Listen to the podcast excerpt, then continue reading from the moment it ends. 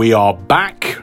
We return to the Marvel universe after uh, a deep dive away in the last uh, last week with um, Batman 1989. We return to the Marvel universe to look at Agents of Shields, the cornerstone of the MCU, and indeed the cornerstone of Marvel Comics. And we found that out. We've gone back into the uh, the history behind the production history of Jeph Loeb kind of setting this all up, bringing in Joss Whedon. We've looked at kind of the differences between network television dramas, composed of kind of like the HBO special prestige dramas that we're also fond of.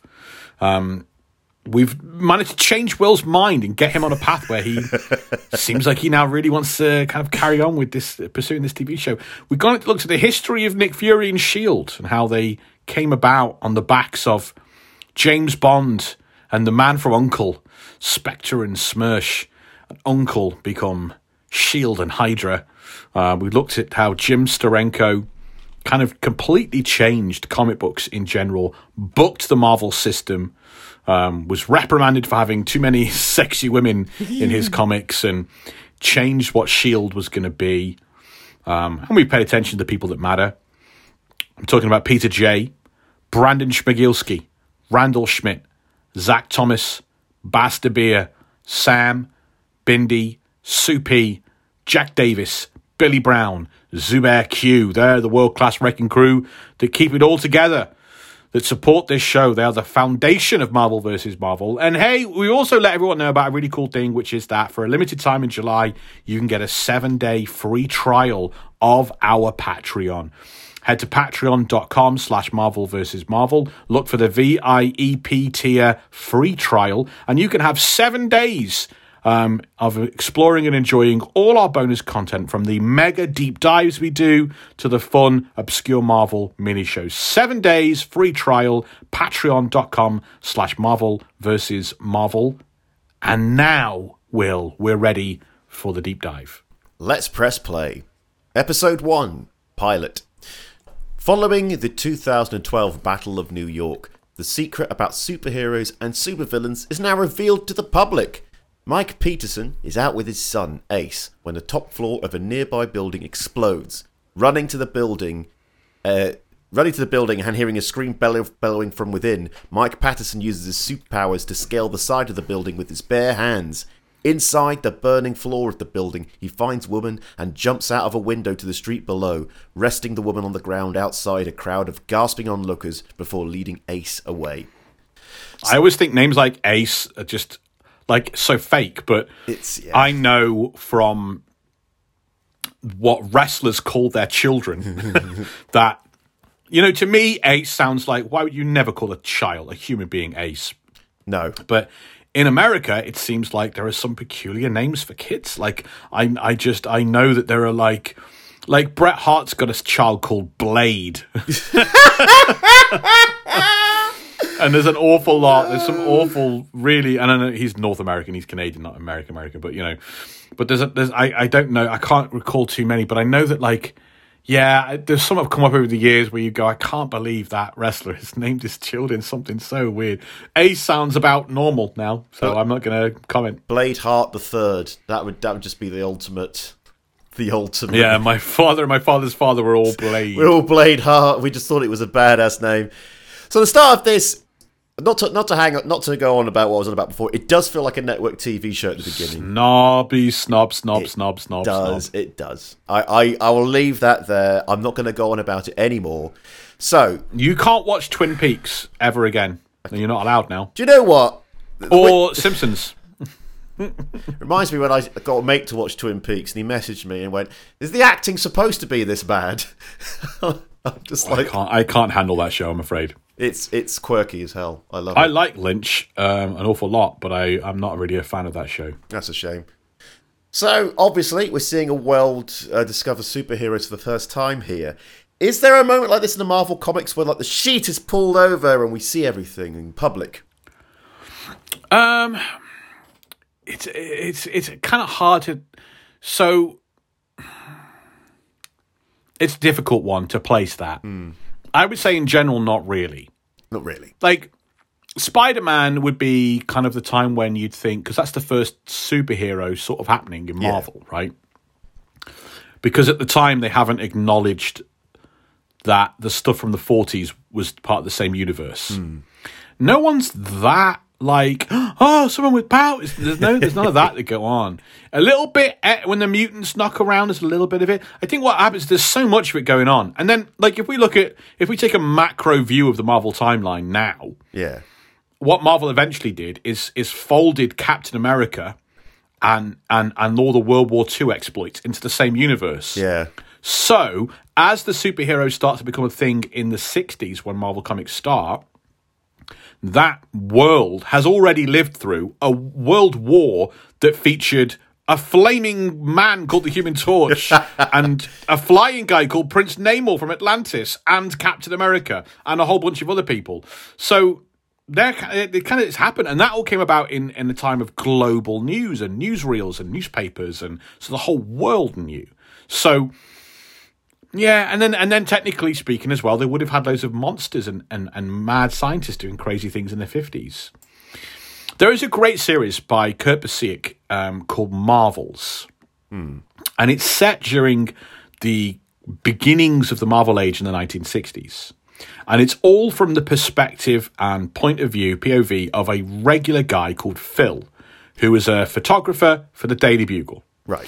and it's his perspective on all the stuff that we know happened in the 60s like the avengers and the x-men and spider-man and it's about how like the regular man on the street reacted and viewed as the world around him suddenly becomes full of super people Yeah. and aliens and it's illustrated by an artist called Alex Ross, who paints instead of you know drawing with with pencils and ink, and he's able to create these amazing paintings that are like photorealistic, and so the whole thing doesn't look like a comic book at all, and the photorealism of it helps tell the story of how would you feel if this mad stuff was real. And when it's drawn in a photorealistic way, Yeah. It there's something creepy about all of it. There's something creepy about Spider-Man clinging to the wall of your office building. There's something creepy about Giant Man being taller than all the skyscrapers. There's something when it's done realistically, it's kind of horrifying a little bit. And seeing the absolute panic as Galactus wades through Manhattan is really, you know, it's it's a it's it's a really really good series. The art is phenomenal, um, but it but it's not just phenomenal. It's it's it's that that photorealism of Alex Ross really plays into what they're doing with point of view and perspective and the man on the street and the fact that he's a photographer so he, he takes pictures and the artwork is photorealistic it's really great series really wonderful I've just uh, did a Google image search and some Alex Ross uh, stuff has popped up, and wow, wow, the Avengers look sinister.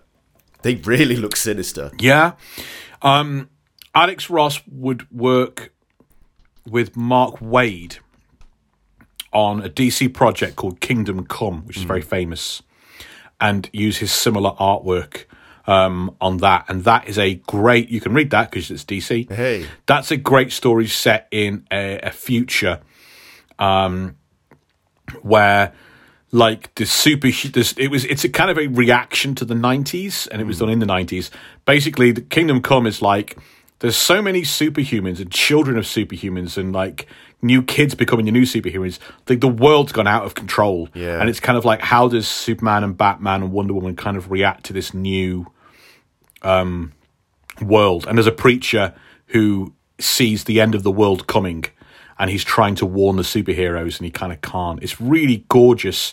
Um, and it's a good story as well. And it, it features some wild stuff.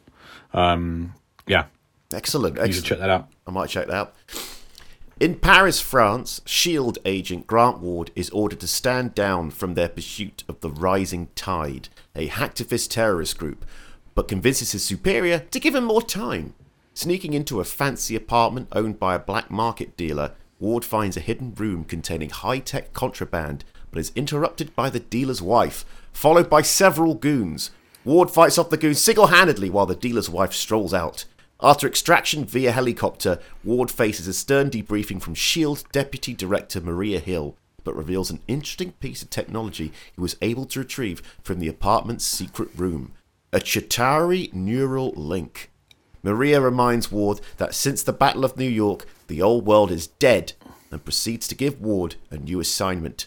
Suddenly, Agent Phil Coulson, who is officially dead, walks in from the shadows and assigns Ward level 7 security clearance.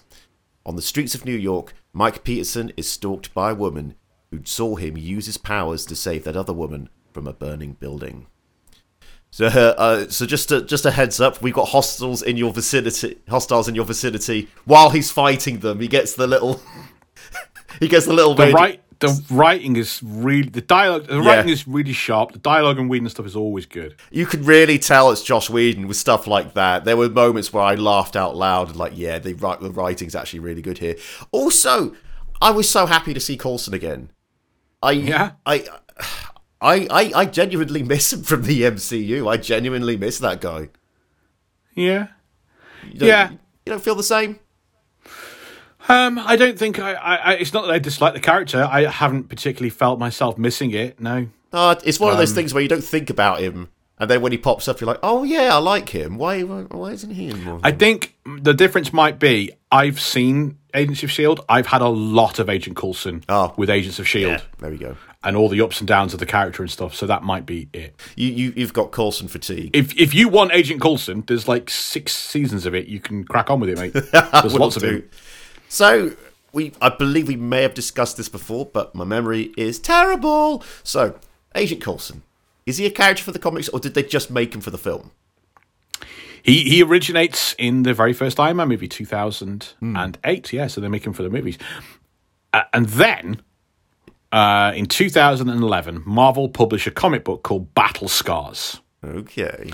So Battle Scars introduces us to the story of a uh, a black U.S. Marine called Marcus Johnson and his best friend Cheese. Uh, Marcus and Cheese find themselves being attacked by superpowered hitmen like Deadpool and the Taskmaster and stuff like that. And Marcus's mother is murdered, um, and he finds out that he has a father he knew nothing about. And it turns out his father is Nick Fury, and that's why he's getting attacked by all these super people, these super villains and stuff. Marcus then gets his eye ripped out, just like Nick Fury. He gets injected with the Infinity Formula, just like Nick Fury. He has his head shaved, or his head's already shaved. And to top it all off, he finds out that his real birth name is actually Nick Fury. um, the original white Nick Fury loses his special long life infinity formula, becomes transformed into like a really old man, and is sent off to a retirement home so that Marvel can introduce their new Nick Fury, one who is black and has a shaved head and looks a lot like Sam, or more like Samuel L. Jackson than the white Nick Fury did. Yeah. So this was Marvel's attempt to make their comic books look more like the movies. Right. We talked about this being like an Armin Tamzarian moment. it was like no one, and and right after they did that, no one talked about the original White Nick Fury for ages.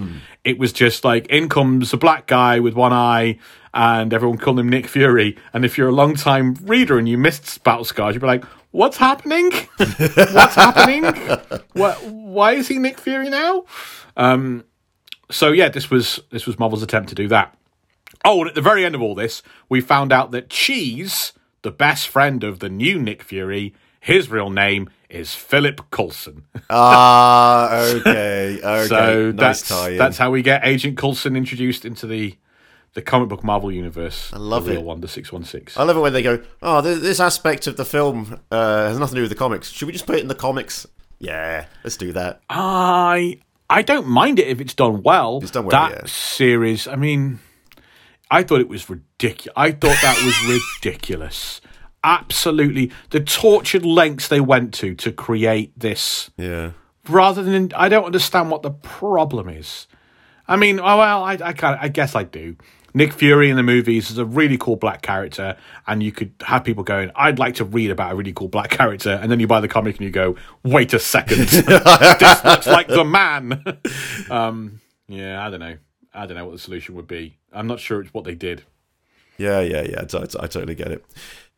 Coulson explains to Ward how Fury faked his death while Coulson recovered from his wounds, before Maria and Coulson show Ward footage of Mike Peterson using his powers. Ward's next assignment is to reach this man before anyone else does. Shield physician Dr. Streiten enters and clears Ward for duty before secretly implying to Maria Hill that Coulson's story about recuperating in Tahiti isn't the truth. Ooh. The ba- again, the back and forth uh, dialogue in the show is is brilliant. Like that, that example line. I'm gonna uh, like like the Batman episode. I'm gonna every now and again come up with lines I liked. Uh, under people skills, I think she drew a little poop. That's bad, right? They're just they're just like that. That's funny, but then that's bad, right? That's just that's the that's the cherry on top of that line for me. That's Yeah, that's it's good. good. Also, seeing Ron Glass enter the room and it's like, oh, you know, Joss Whedon made that call. You know, he made that call. Book. Yeah. God, excellent. Sitting in a cafe, Mike Peterson is approached by Skye, a member of Rising Tide, who warns the hero that he is in danger. She claims that S.H.I.E.L.D. will be coming after him, as well as covering up superhero based events, and needs to fight back against them. Exploiting his unemployment status, Skye offers Mike work with her group, but Mike respectfully declines, not realizing that Skye has swiped his ID. How did that job interview go? They really exploited my unemployment status. What do you mean? they offered me a job. I don't know how else to put it, man. I, you know. yeah, Asda. Asda really exploited my uh, unemployment status. I, uh, speaking What, as what happened? They gave me 15 hours a week. speaking as someone who has worked in a, in, I remember working in a Safeway or, or a Morrison's. Oh yeah, they definitely exploited me. At Shield, Coulson approaches Agent Melinda May about an assignment, but the agent is reluctant after retiring from field duty until Coulson changes tacks to get her ag- to agree. At a Shield hanger. I just what's great, what is good about this is that it's not gratuitous, but it's like what what what's the real story behind Coulson being back from the dead? Uh, what happened? Why did that woman like quit field duty? Yeah. like there's just little bits that they, you know, not gratuitously, so that Yeah. everything feels like a deep dark secret, but enough that you go, oh, we're going to find out more about that, I guess. Yeah, no, I definitely got that feeling from this. And I will be watching the whole thing at some point. At a shield hangar, Ward boards the team's mobile base of operations, a modified Boeing C 17 Globemaster 3, nicknamed The Bus, meeting agents Leo Fitz and Jemma Simmons. Pulling up in a James Bond esque red classic car that he calls Lola, Coulson briefs Ward and introduces him to Agent May, who will be piloting the bus shortly before it takes off on its mission. Hours later, Skye broadcasts an encrypted recording on behalf of the rising tide from her van, but is immediately taken prisoner by Coulson. That bit where she gets captured, that was such great misdirection. You've got the montage, the, the showing showing her do you know doing the encryption, showing them lifting off and into the sky, and you're thinking, oh, they're gonna be spending the episode trying to find it. No, they catch it. Next second, boom, done. Great. I always, I always kind of refer to that as the Silence of the Lambs misdirect. Yes, I was thinking the right? exact same thing. From the knock on the door. yeah, yeah. God, that was the best use of editing I, and I, misdirection. I think it's the it's the first time I ever saw it, and Yeah. it's the most famous. Anyway, it's one I always think of. Yes, so such good misdirection. So Skye, she's a hacker, a hacktivist, if you will. Are there great hackers in the Marvel universe, or is there no real need for it? Yeah, like there's there's an awful lot of cyborgs and robots who can just plug into stuff and Yeah. whose minds live in the cyberspace. um, the number one that comes to mind for me, because I'm an old man, um, is uh, microchip from the 1980s. Um, Like David Lieberman, uh, legendary computer hacker in the early days of the internet. Um, he performed a lot of like scams and hacks um, and was held in awe by his hacker peers until one scam brought him too close to the real world criminals and he was forced into retirement and he just became a normal middle-aged guy unassuming businessman but then his nephew attempted to follow in his favorite uncle's footsteps um, and accidentally hacked into the private computer of Wilson Fisk. Oh So, dear. Fisk murdered him, had him killed, and um, Microchip was investigating his nephew's murder and meets and starts collaborating with Frank Castle. Ah. And so Microchip com- becomes like this invaluable, the guy in the chair, as they call it now. But Microchip's the original, in my mind. He's the original guy in the chair. Um, and he's like, Frank, he's Punisher's hacker. He's like this investigator. Um, but he also um, launders his finances so that he can have, when he steals horrible money, he like microchip launders it so that it looks legit and um he like does the actual admin and paperwork of getting a safe house and how does he get like um how does he get weapons and stuff in it? Well microchip handles that kind of stuff. Um so yeah microchip it, it was a great part of um the punisher stories in the 80s and the kind of the early 90s and they got rid of him. Um he shows up in the spider-man cartoon and hopefully we'll get to cover that one day. There's a, a great storyline where it's Punisher and Blade and Six Arm Spider Man. Yeah, I remember that Um, one. Another, again, I'm old again, another 80s character that had hacking skills is Doug Ramsey, um, who is a mutant and he became part of the New Mutants team that were studying at Xavier's and not allowed to be superheroes. That's the whole point of the team. Um, and Doug goes by the name Cypher. Is his super his mutant power is really interesting, if not very battle worthy. He has an intuitive ability to translate language. Oh. Anything spoken or written in any form, alien, human, and indeed um, code, computer code, deciphering computer codes, That's computer languages. Um, so he's um, yeah, he's just a naturally understands computers and becomes like he's incredible at computers. I, Um, see, see, that just sounds like uh, like high IQ. But if you can understand alien languages instantly, that's definitely a superpower. Yeah, yeah. Um, he was absolutely hated by the audience, and he was hated by comic book creators and writers as well. They were like, "The hell am I meant to do with this guy? He's to hide behind a tree every time there's a fight." Um, and then they killed him off. Um, Oh, uh, but yeah, and I would say to just try and make myself not be old all the time. Amadeus Cho, he's relatively new.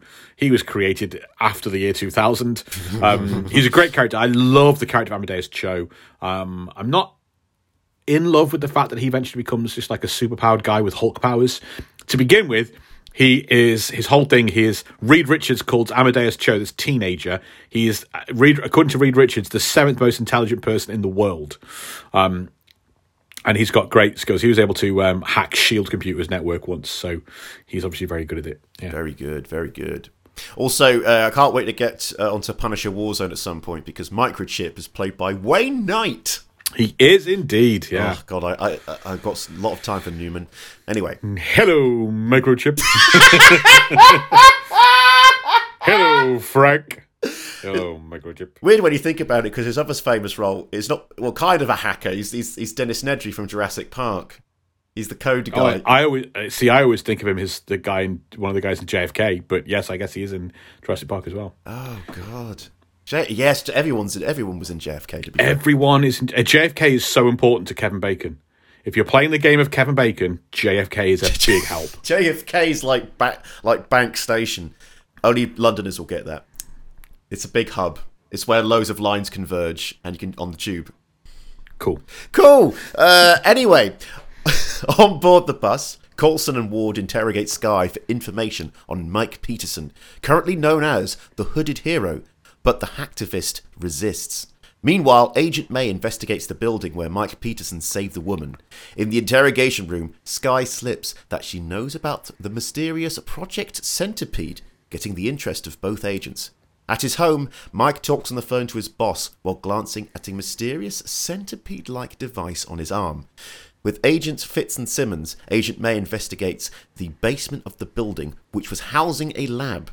On the bus, the interrogation heats up as Warren leans on Skye harder. Realizing that Ward is breaking his cool, Coulson takes him out of the room and reveals a high tech device to Ward while telling him that we need what she knows. So I love like there's three things happening at the same time here. We're jumping between them, so it works really well for pacing here. I really like this feel. Mm. Very good. Also, I got the feeling very quickly that this is the kind of stuff they wanted to do after the original a, uh, Shield movie with David Hasselhoff. After because you know we talked about it being a potential pilot for a TV show, but never uh, pick, picked up, if I remember right. Right. I get the idea. This is what exactly they wanted to do with that show. This kind of procedural thing. no, I don't think so. No. What do you think they wanted to do?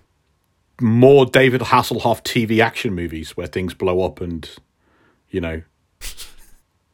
There wasn't going to be a TV show. It's going to be a series of TV movies. Oh, I thought it was. Nah, I got that wrong then. It would be it- what it would be is exactly the same as the first one, about five more times. That's all it'd be. Yeah, Each with decreasing amount of quality. and more cackling villains. Ah, in fury, I will burn you alive. That's all it would be. God, that if you can go back to our episode on that at some point, or even and, and watch the film. Obviously, it's such an entertaining thing to, to, to see. Their helicarrier looks good. They- yeah, The helicarrier is the best part of it, and also, like David Hasselhoff looks like Nick Fury. he really does. He, do- he, he I think he did an all right job, but you know you can listen to it back then. Anyway, let's get down to Project Centipede, which sounds cool. Is that a nod uh, from something from the Shield comics? This one is odd. I I I, I initially was like, oh yeah, that's because of. Then I realized the name's wrong. So in this uh, TV series, and I don't think it comes up in this bit here, but Project Centipede is like. I'm going to spoil things for you, Will. I'm Here we afraid, go. 'cause It's like a Hydra super soldier program There it is. where they build the next generation of superpowered agents. Now, there isn't a Project Centipede in the comic books, but there is a Project Caterpillar, which is really similar, right? It makes me think there was some kind of weird uh, legal thing where it's like, oh, we can't use that. So in the in the comics, Nick Fury gets dethroned as the head of Shield. Right. Or does he do it before that? Anyway, and he starts to believe that there is a conspiracy at work. He's uncovered something rotten at the heart of Denmark, basically, and he thinks that that's what got him fired and blackballed. And he's not wrong. And things really start to ramp up during the secret invasion uh, when Nick Fury realizes he can't trust anyone. And we'll dig more into that um, when we do uh, our big bonus episode um, later this month. looking um, have that. you seen The Untouchables? Yeah, yeah, very long time ago. I'm going to have to So- rewatch it. It's a great film. In that movie, Kevin Costner goes to Sean Connery to try and get help handling organized crime and like like when every cop is corrupt and on the take, what do you do? And Connery tells him something like, um, if uh, if the if the apples if the spoiled apples are ruining the crop, you have to go right to the source. um, so, like, what he means is they have to go and pick new agents from the police academy before they get chance to be involved in this world and corrupted. And Fury has a similar plan. Um, uh, the Caterpillar Files, right? So they are a, a team of, of people that cannot have been corrupted or infiltrated because nobody knows they exist and nobody knows they've got powers. The caterpillars are people with potential like superpowers because they are the children of supervillains and superheroes Right. that have gone under the radar. Um, usually illegitimate children of superpower people. Um, usually supervillains who just kind of like is in Marvel. We we do find out there are supervillain groupies. Oh, wow. that's that's getting revenge on Dad. so there's a lot of like I'm out of prison for a couple of for a couple of weeks. I'm going to fight Spider Man, meet up with Caroline, and then I'll be back in prison in like a week. Um, That's a solid itinerary. they've had a they've, they've had a kid, um, and from this crop of like Doctor Doom doesn't believe in protection. and from this crop of caterpillars, Fury trains his secret warriors, the next generation of superpowered agents, completely hidden from the rest of the world. So there's there's kind of a little little bit of comparison here. Um, the Secret Warriors is a really, really good series that was used as the inspiration for a lot of the Shield Hydra stuff in um, the Winter Soldier movie. Ah, I'm thinking about Secret Invasion now, the TV show, and I'm I'm really buzzing for it. And not just Yeah. not just not just like Olivia Colman's in it. Love seeing Sophie from Peep Show. anyway, using a swarm of scanning drones, Fitz finds a damaged CCTV camera that could have its video records extracted, while Simmons finds a damaged device similar to the one that Mike wears on his wrist. Back on the bus, Coulson shows Skye a vial of QMBT16, an incredibly potent truth drug. But instead of using it on the prisoner, he uses it on Agent Ward before exiting the room, allowing Skye to ask Ward whatever she wants. At the factory where he used to work, Mike hassles his ex boss, Gary, for another job, insisting that he has twice the strength he has now. But when Gary still doesn't believe him, Mike proves his new powers by throwing a large metal container across the factory floor before doing the same to Gary. Gary pleads with Mike, but the superpowered man sees Gary as the bad guy and himself as the hero before grabbing a canister and swinging it at Gary. Now, that was a nice twist with the truth drug on Ward. That really took me by surprise because, Yeah, yeah, yeah. I don't think you quite like laid out why they did it. They d- what? Well, we. I'll, I'll be. I'll be talking about it in a sec. What, Oh, okay. I? I believe. Well, I'll tell you what. Let's talk about it. What? Let's talk about it now, and then I'll. You know, you'll just have to hear it when I read out the story.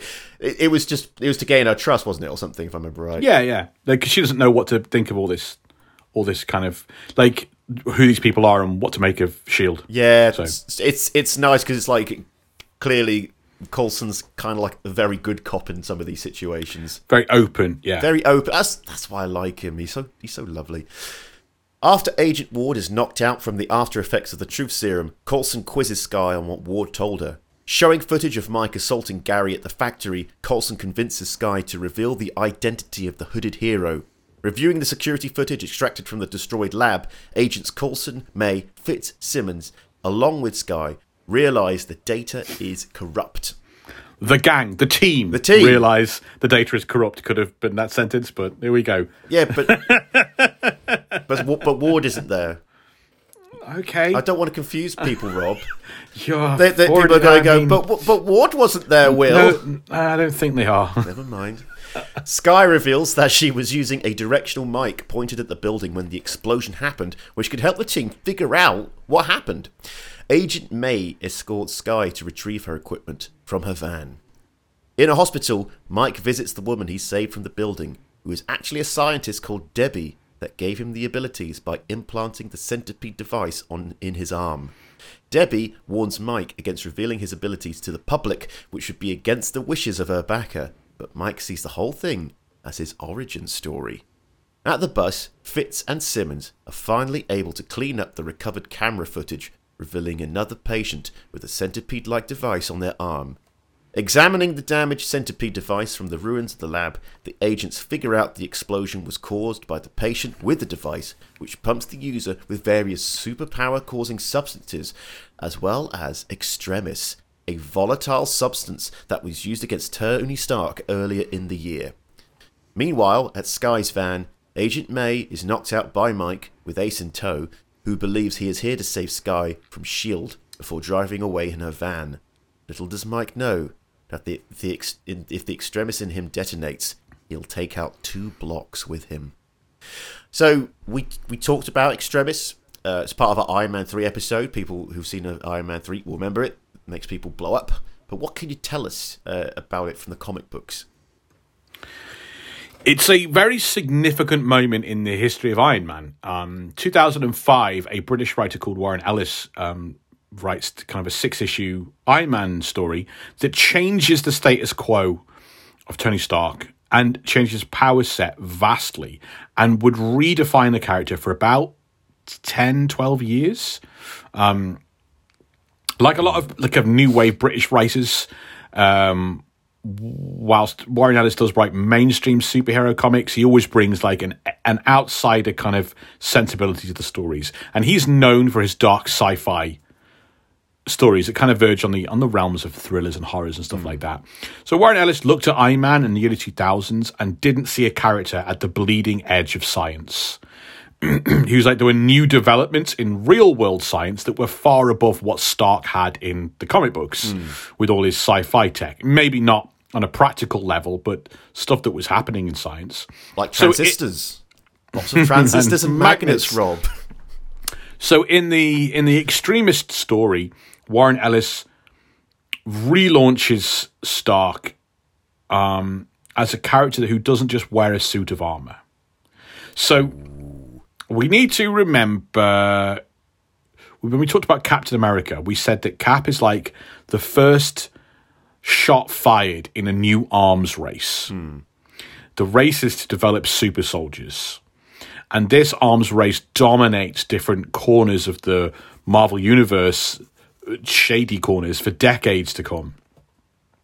And there's always so- like the military tried to create new super soldiers with the Weapon X program in the X Men, um, and the Black Widow program in Russia is an attempt to build super soldiers um, for the for the USSR and things like that.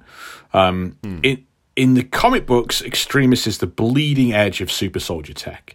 It's a magic bullet of nanites that hack the body's repair center and tells it to rewrite the body.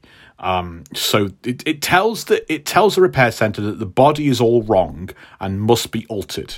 And from that, the nanites can program the body to do almost anything you want. It's not to do with healing. It's like can grow new organs or limbs. The the the main guy in Extremis that we see, the story is a super terrorist called Mallen, who gives himself super strength and super speed and a healing factor. He can grow metal claws from his body Amazing.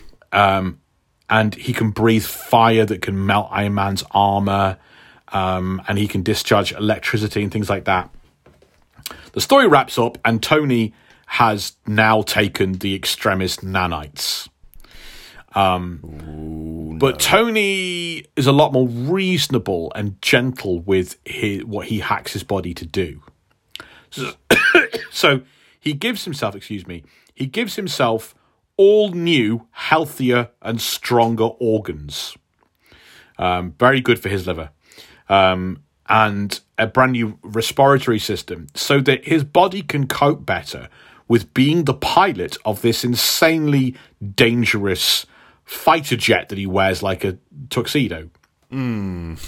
Um, so he can better cope with any all the G force and the pressures and the speed and the bends and all of that. Amazing. And the big thing that he does is that he programs his brain so that Tony Stark's brain is able to learn and process as fast as a computer. Damn. Um, and he can interface with all tech using the nanites in his system and, and essentially control it. So with this storyline, Extremis stops Tony Stark being a guy that built a suit of armor in a cave. And he becomes essentially a, a cyborg, a superpowered cyborg with bleeding edge tech pumping through his veins and a brain that is no longer human at all. That's actually scary. The, the, the weird thing, uh, the game Deus Ex uh, went into that. It's a cyberpunk game, and like you're working for an, a government organization, but they have the previous generation of augmented people, which were basically people with cybernetic parts, and you play as a guy who's who's the new breed who has nanites in his system, so you can do all this stuff like with powers, uh, you know, like heal yourself. Jump for uh, for ages, lift up heavy things and throw them. You know, just these cool powers. I think I played that. Yeah, it's a great game. The original was just brilliant. It's very dated though. But I'm a huge, I'm a, I'm- you know me, I'm a huge fan of cyberpunk stuff. But that game, one of the greatest games of all time. Anyway, while Ward prepares to go into the field again, Fitz and Simmons tell Coulson that Mike could detonate within the next few hours unless they kill him. However, Coulson wants this handled in a non lethal manner. The next second, Agent May updates Coulson on Skye's status. Inside Skye's parked sorry, inside van, inside Skye's van parked outside a train station, Mike coerces Sky to delete all records on him so he and Ace can start a new life together elsewhere. While trying to figure out a way to neutralize extremis peacefully, Fitz and Simmons notice that their computers are being hacked, which gives away Skye's location. So, Shield in the comic books, are they a non-lethal organization or do they actually you know use power when necessary? Well, during the 60s, you can't show much death. I No, mean, we don't see much murdering going on during the Stan Lee days. Now, with Jim Steranko's writing the stories in the kind of mid to late 60s, Nick Fury and his boys are stone cold killers and in a very serious and, and, and, and, and dangerous world. And they're like the original Ian Fleming Bond novels Yeah. Um, at the time, I mean, they, they, the it's not like they show a grisly murder hmm. because that was verboten in the comic book code in the 60s.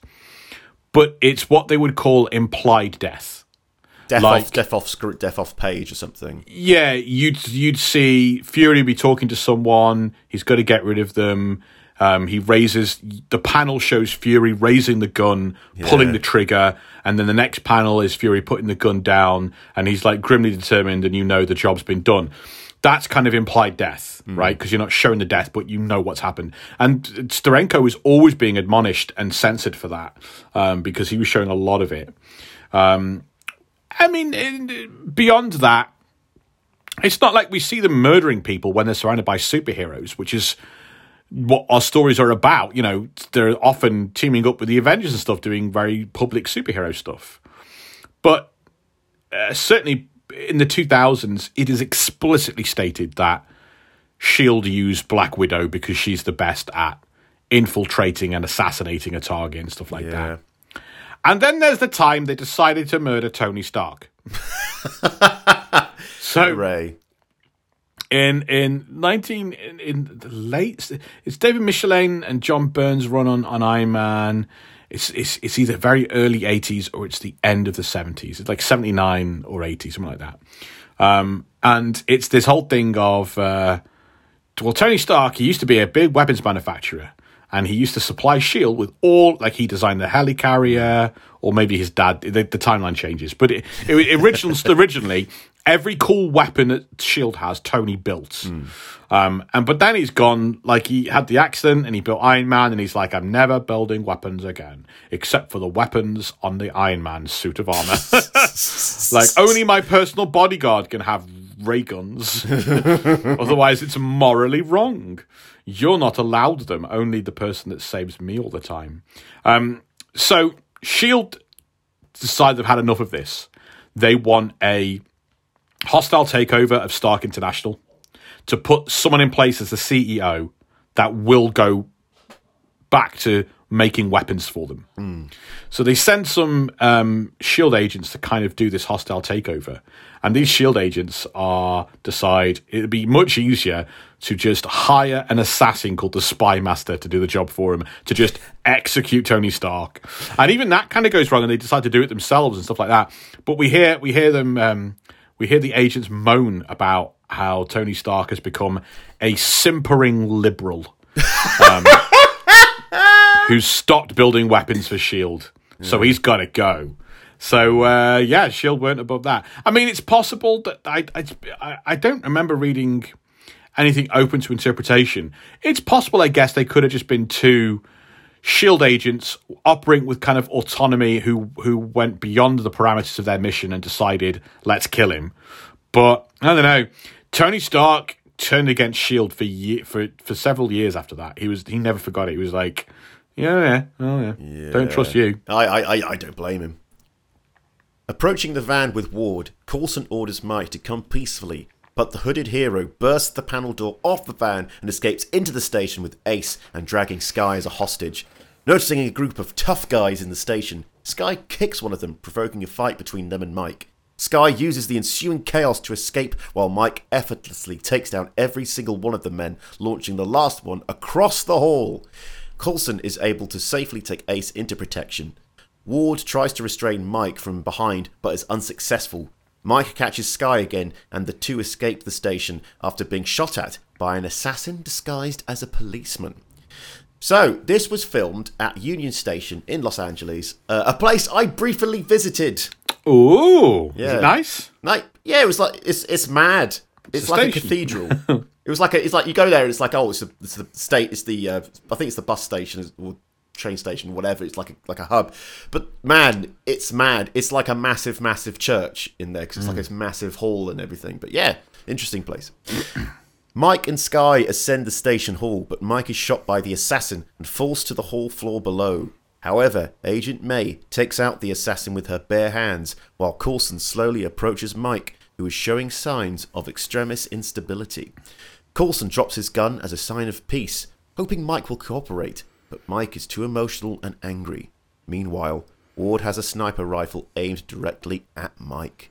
While Mike angrily tells Coulson about how unfair society has been on him all his life, and how the new world of superheroes and gods can give powers, can give new people can uh, can give new people chances, Coulson agrees with him and tells him that the real heroes are heroes not because of what they have, but because of who they are and what they do. Mike starts to calm down, allowing Ward to shoot Mike in the head with an experimental stun gun that neutralizes the extremis in Mike's body, preventing an explosion. So, I got a similar vibe with Mike here with the Vulture from Spider-Man: Homecoming. You know, just two people who've been messed by Oh, the yeah. system, trying to find opportunity in the new world. Obviously, one's clearly a villain. This guy's just getting a bit angry. Just getting a bit He's just, angry. he's just a bit miffed, isn't he? He's a bit miffed. Okay, he did. He, he threw his boss across the across the floor, but who who who wouldn't do that, Rob? Who wouldn't violently assault their boss uh, out of petty revenge? It's just a natural thing to do. the actor uh, played Charles Gunn in the Angel TV series, the Buffy spin-off, where he plays like this kind of like he's not part of the team. Um, he's not like, but he's kind of this associate who they basically kind of run into people every now and then in the dark underworld of Los Angeles who have known about vampires for years. Like Charles Gunn comes from like quite a dilapidated area, kind of like a, a- kind of a hood, the hood area, kind of a ghetto area, and he's like, um, oh, vampires, yeah, they come and try and feed on on us all the time. Like we're we're, we're as a as a street gang, our first responsibility is to stop vampires from killing our friends and neighbors at night. and then the other, then there's the other bit of territory and drugs and everything. but no, our first responsibility is killing vampires at night. Um, Wow. it was a cool little dimension. I like that. Mike Peterson, um, this is not his swan song. In in he later joined Shield later on in the series, um, uh, and then he's injured and uh, loses a limb, a couple of limbs, and is enrolled in the Deathlok project oh, okay. um, where he becomes the new Deathlok. Now, Deathlok is the name of several cyborg characters in the Marvel comics. Um, all of them feature kind of um, people that have been horribly harmed who wake up as a frightening kind of cyberpunk styled robot cyborg in a body horror nightmare, sharing their brain with a computer and um, set to do the, the, the work of dark and terrible masters. um, the first one uh, predates Robocop and Terminator. It's from the 1970s. Um, and the Deathlok stories were set in the future, like um, a soldier from like, I think around the 70s or the 80s.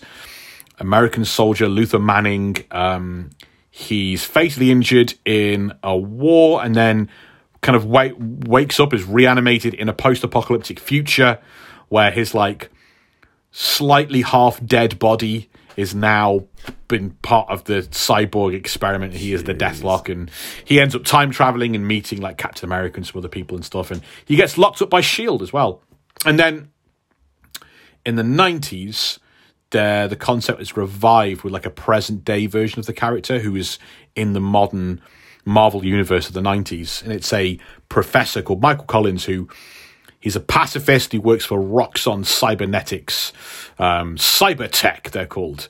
Um, and uh, he discovers the Deathlok program. They're going to make you know soldiers and, and weapons of death and he's uh, i don't agree with all of this and he ends up getting shot by the people in charge and then when he wakes up they've transported his brain into the deathlok cyborg and he's a pacifist now for, forced to like kill for the people he was trying to stop and he's trying to fight them off and things like that get control of his consciousness And that's the like that Michael Collins story, that '90s Deathlok. That's kind of the one that has influenced the TV show because um, Hmm.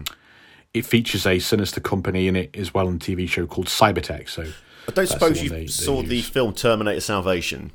Mm. You, you, you, a similar thing happened with that. Wait, which one's Salvation? the one that takes place in the future. Oh God, that's the worst. It um, wasn't great. with Batman in it. Yeah, Christian Bale's in it. Oh, that is the worst. That's one of the worst movies I've seen. It's- it's horrible. It's dull. It's a dull film because you, I won't go too long with this tangent. But whenever you saw the future in the previous Terminator films, that you it looked scary and Yeah. threatening, and this it just like oh, it's Fallout. it's just Fallout game. Is just- oh right. Yeah, but they a prisoner on death row has their mind uploaded to a robot. If you remember right, that's kind of like what happens here. Oh, and he thinks he's human, but he's actually a Terminator cyborg. And Right, this- right. That was the only good aspect of the film. Was Mm. this whole crisis of identity? That was really good, and the rest of it is just like, eh, it's just So to to make a good Terminator movie, they decided to take the plot of RoboCop Yeah. and inject it into Terminator. checked it into yeah, incredibly. God. Dark Fate was good. I like Dark Fate. I thought that was great. Dark Fate was a lot of fun. Um, I'm not going to rush back to see it, but I, I did enjoy it a lot. Oh, I'll definitely uh, watch it when it's on. Uh, well, it already is, of course, but I, I'll definitely get around and watch it on um, Thingamajig on streaming. I if really you can, it. give Sarah Con- Connor Chronicles a go. It was a bit of a laugh. Ended Was it it was all right. okay? I look. I, I, I, I enjoyed some of it. I don't like network television. I like the Sarah Connor Chronicles.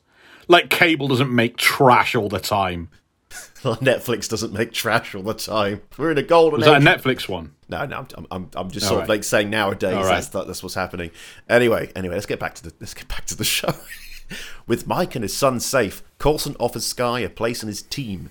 As she is deciding whether or not to become a member of Shield, Coulson gets a call from Ward telling him that an that a uh, that a an 084 is happening, giving Skye 10 minutes to make a decision.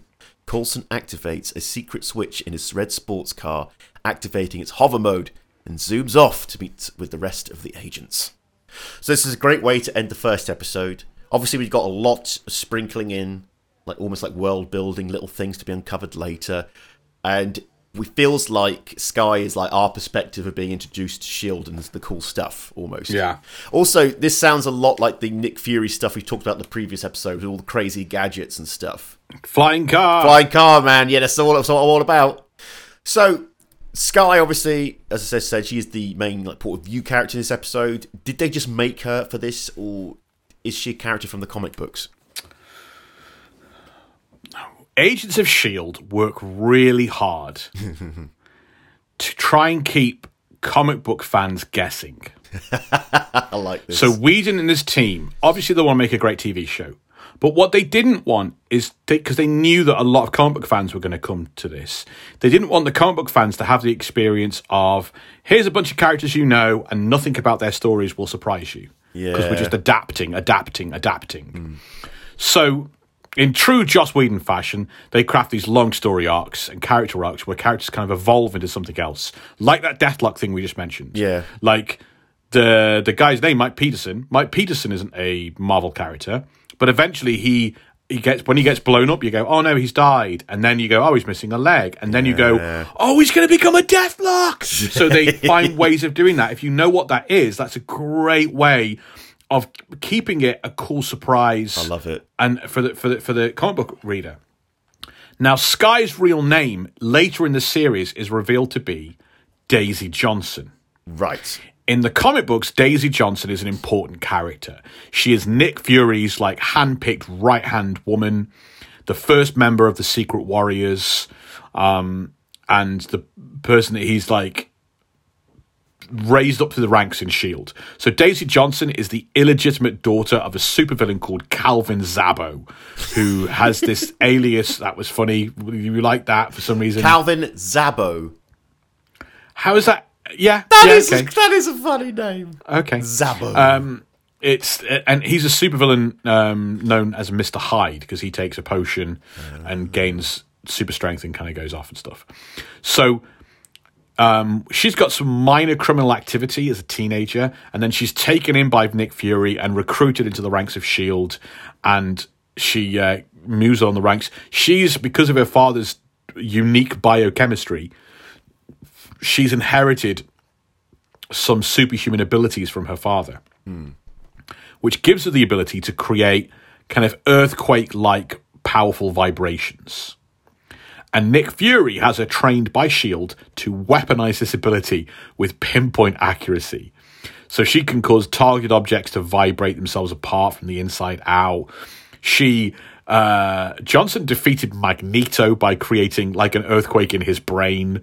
Um, she was able to take down Wolverine by creating an earthquake that exploded his heart in his chest. oh boy, Yep. Yeah. that's Um, awful. She possesses a level 10 shield security clearance. There's only two other people that have ever been level 10, and that's Nick Fury and the Black Widow. Wow. Um, So, yeah, when when, when Fury kind of gets deposed and there's a civil war going on, um, he uh, he kind of uses Daisy to help him put together his secret warriors. She takes the name Quake.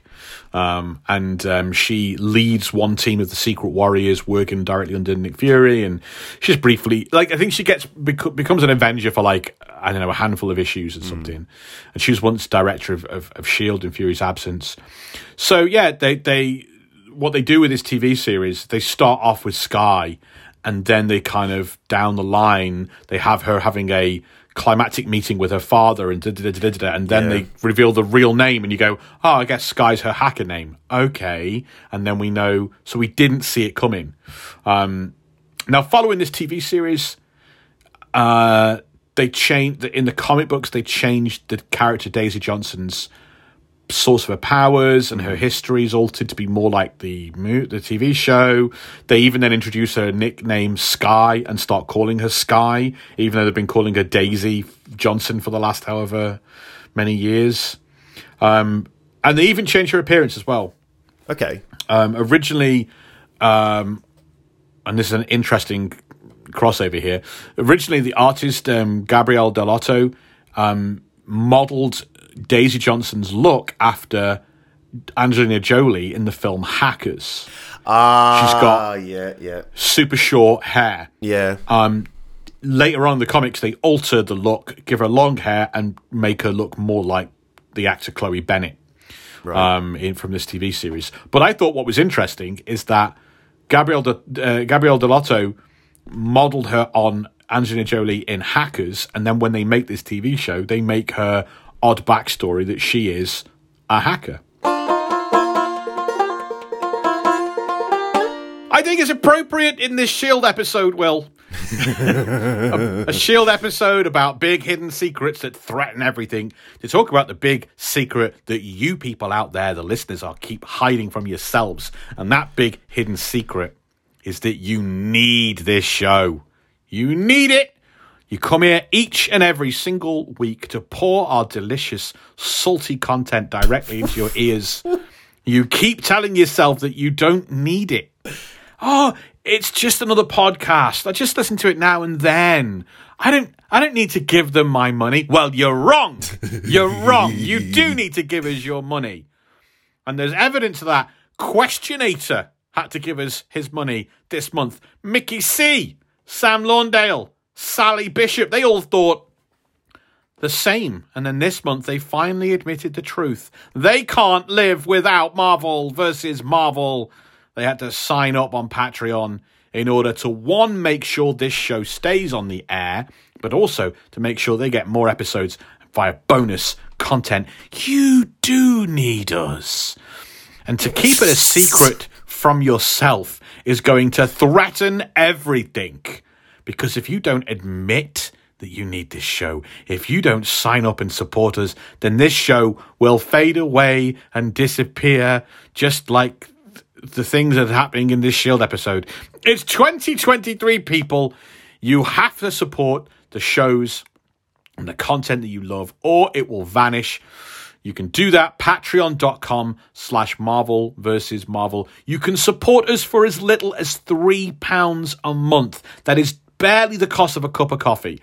That's not even the cost of a pint these days. Um, although I did walk past a dodgy new pub in my area, Will, that's doing a pint of Carling for less than three quid. I'm going to jump on that later in the week. Wow. Um, I know. There's uh, the, the, the barely the cost of a cup of coffee that me and Will have to share. He puts a straw in, I put a straw in, we lock eyes and we slurp up your coffee.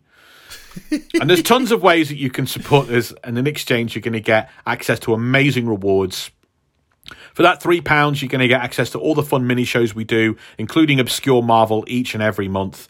Um, go a bit higher than that, you can get early access to every main show that we do. You get that on a Friday. Go a bit higher than that, you can get access to the deep dive bonus episodes. Um, that go into full detail on Marvel stories. And even further than that, you can get exclusive video content, and that's just there for the top tier players. Now, Will. Obscure Marvel, The Boomerang. a man who fought the Hulk using frisbees and boomerangs. oh, yes, I remember that. God. How does he rank? with- Well, you also had a um, the wonderful obscure Marvel League table is created by Mr. Peter J. Yeah, that was interesting because, uh, as, as as we've alluded to, I got Paste Pot Pete wrong. You thought Paste Pot Pete was the worst one you'd ever come across on obscure Marvel. You thought you gave him the high score of five out of five of being a loser. And then we discovered Pe- Peter J had actually gone back and done the maths and added everything up. You didn't give him that score. You thought he was great. You loved him. Yeah, I yeah, that's very true. Very true. Who did? Who's the first five I gave? Uh, um, Swarm, the man made of That was bees. it. Swole. Yeah, that that, that, so- that killed me. every single month, me and Will explore the most ridiculous characters and stories in the history of Marvel um, on obscure Marvel, and Will dies laughing. And well, look, we the things we look at come true very often. We did a Leapfrog episode, and then Leapfrog turned up on the She-Hulk TV show. yeah, We did a Cobra episode last month, and they've just announced Cobras in the new Captain America movie. That's so obscure mad. Marvel's where you want to be, um, and our deep dives as well. We can't talk about Spider Geddon because uh, Will's not recovered yet from Spider Geddon. He was shook by that one. Uh, but of course, we did War of Kings, and we've done. Um, Maximum Carnage, and we did a deep dive. Like our deep dive when we did the Civil War uh, main show, we then did like a whole other two, three hours on the actual Civil War comic books and what happened in that. Um, we're going to be doing the same this month with Secret Invasion. It's just uh, absolutely mega, absolutely huge. There are 73 deep dive bonus episodes right now. Um, this month, we're doing a deep dive into Secret Invasion. The Marvel Civil War has left the superhero community more vulnerable than ever before as friend turns on friend, and half the Avengers become wanted criminals being hunted down by Tony Stark, who is now leading S.H.I.E.L.D into the middle of all this terrifying, a terrifying secret is uncovered. The shape-shifting Skrulls have invaded the Earth in secret, replacing key figures around the globe. Everyone is wrapped into this one: the X-Men, the Avengers, Spider-Man. Um, it's a grand conspiracy. No one knows who they can trust. Secret Invasion, one of the best crossover events Marvel has ever put together, one of the best long term storylines. It's great. We're going to take you on a full deep dive into the stories that have inspired the latest Marvel Disney Plus show. That is our full length deep dive bonus episode for the month of July. You can get that on patreon.com slash Marvel versus Marvel. For a limited time in July, you can get a seven day free trial. Patreon have just made this possible, so we're going to give it a go. You can explore all our bonus shows from the mega deep dives to the fun mini shows. Seven days of Marvel versus Marvel bonus content for free. Head to patreon.com slash Marvel versus Marvel and look for that VIEP tier on the free trial. Back to the show. Episode 2 084. Arriving at the bus, Skye starts unpacking her things onto what will be her new home. Ward isn't happy with Coulson hiring a terrorist as a consultant for S.H.I.E.L.D., but Coulson needs someone who doesn't think like them. Yeah, Coulson, you need someone who thinks like a terrorist. if to to find the terrorist, I must become a terrorist. Coulson also informs them that a 084, something that was called in earlier, is a designation for something that they know nothing about. Welcoming Skye to her bunk, Coulson tells her about his faked death and their next mission, Peru. So I'm absolutely amazed by the bus. It's just an incredible thing, you know, this this this, this mobile base, you know, plane. Okay. The only, the only time I've seen that being used happened it was was in Metal Gear Solid 4, where your mobile base is just a big plane.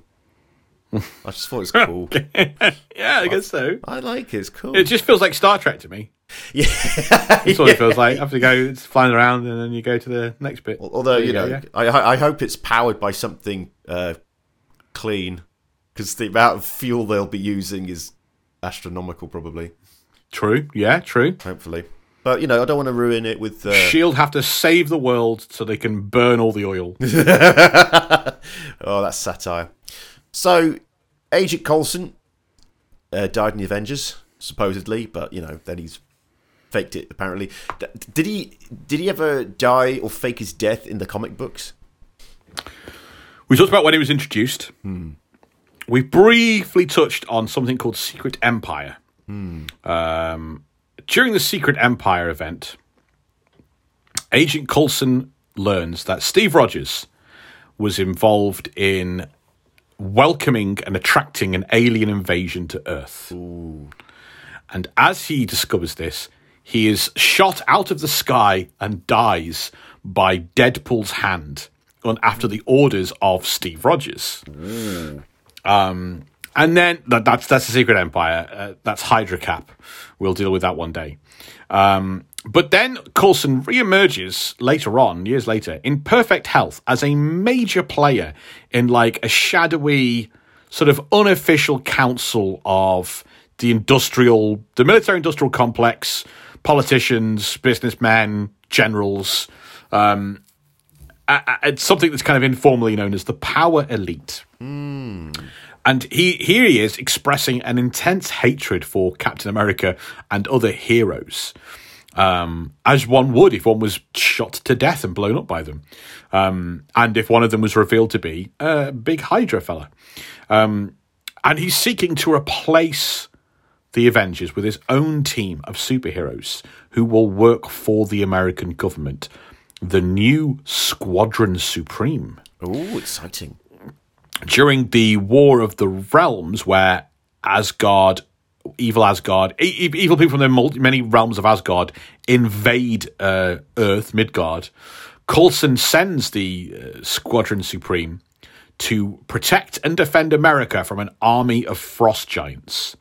But what these American heroes do is merely herd the frost giants across the border to wreak havoc on Canada something which is not their problem because they don't work for Canada. um, and uh, when it all goes on, Hyperion, the leader of the Squadron Supreme, states Squadron Supreme are the United States sanctioned superhero team. Um, and they're there because the Avengers have become anti American. They're an anti American team now. They don't believe in winning. There's some fun stuff going on with these stories. Um, but yes, because um, because um, because that Avengers is led by a black man, the Black Panther from Wakanda, Yeah, there are these people in America in the comics and people in the government who are like, well, they're not not my Avengers. Um, And it becomes like, oh, they're anti-American now because they just look after foreign interests by saving other countries. um, it's lots of fun had. Um, Yeah. It's later revealed that Agent Coulson did indeed die during the Secret Empire event and then he went to hell because he has killed people. Yes. And when he got to hell, he struck a deal with Mephisto, and this deal got him back from the dead, raised him to an incredible position of influence in the American government, kind of. Kind of like almost an omen style thing. What you want is to have your satanic uh, agent of Mephisto working for the government on a very high level, and it's responsible for this worrying new Squadron Supreme team. That's a fun story. that that does sound fun. I'm really, I'm really hoping we get some Mephisto action soon in the MCU. I know we're edging towards vampires with Blade, but man, I don't know. I don't know. Mephisto might be a a hard sell, kind of outside of. Uh, it depends how they do it. The, what's been done with him recently is is very good. I just sell it to the public because you get to see Spider-Man punch Satan in the face. yeah, but the general public they really don't like things that are that are too unreal. They really struggle with it. That's why it won't happen just yet. You got to sl- you got got to mm. slowly build up those steps. Yeah. That, there- there'll be like a graph like this is how we start from a guy building a suit of armor in a cave to someone punching Satan in the face. Yeah. Yeah, little simple steps. Anyway, arriving at an Incan archaeological site in Peru, the team discovers an ancient pyramid. Skye suggests to Coulson that they warn the locals about the danger of the 084, but Coulson tells her that it's best to keep it secret to avoid panic, mentioning the time an antimatter meteor almost destroyed Miami, but it was successfully kept hidden from public knowledge. Skye's role in this mission is to use her hacking skills to distract the public if word of the dangerous artifact gets out. That- Meeting- Sorry, what? That's that sounds. her role is in this mission is to use her hacking skills to distract the public if work word of the dangerous artifact gets out. That sounds like she's gonna hack a celebrity and release their nudes. Never mind the alien artifact on the news. Tom Hanks' sex tape just dropped. Good work, Skye. Ba- basically, your role in this mission is Rupert Murdoch. How did she go? Like, I understand she thinks she's working with good guys, but like one episode ago, she was like, freedom of information, down with the man, hacktivist group. And in this one, it's like, your job is to suppress truth from the people. And it's just an amazing 180 for her. she was sleeping in a van, Rob. She was sleeping in a van. Well, now she's sleeping in a van in, in the sky. Not- Everyone has their price, Rob, especially those sleeping in a bloody van. Meeting TikTok tells me it's very desirable now. Everyone wants to sleep in a van. that's because we've normalised uh, lack Van of talk. Yeah, we've normalised lack of living space. Anyway, uh, meeting with the archaeological professor that discovered the artifact, Coulson and the team are led inside the pyramid after the professor explains confusion about the existence of the artifact. So I love this mention of Miami nearly being destroyed and kept and keeping dangers out of public knowledge. It's, it feels like Men in Black, where they gave hints. Yes, definitely. Yeah, they gave hints at like, oh yeah, there's there's always a world-ending event happening, but you know we got to keep the public calm. That first Men in Black movie was so good. I've seen it too many times now to Yeah. enjoy it.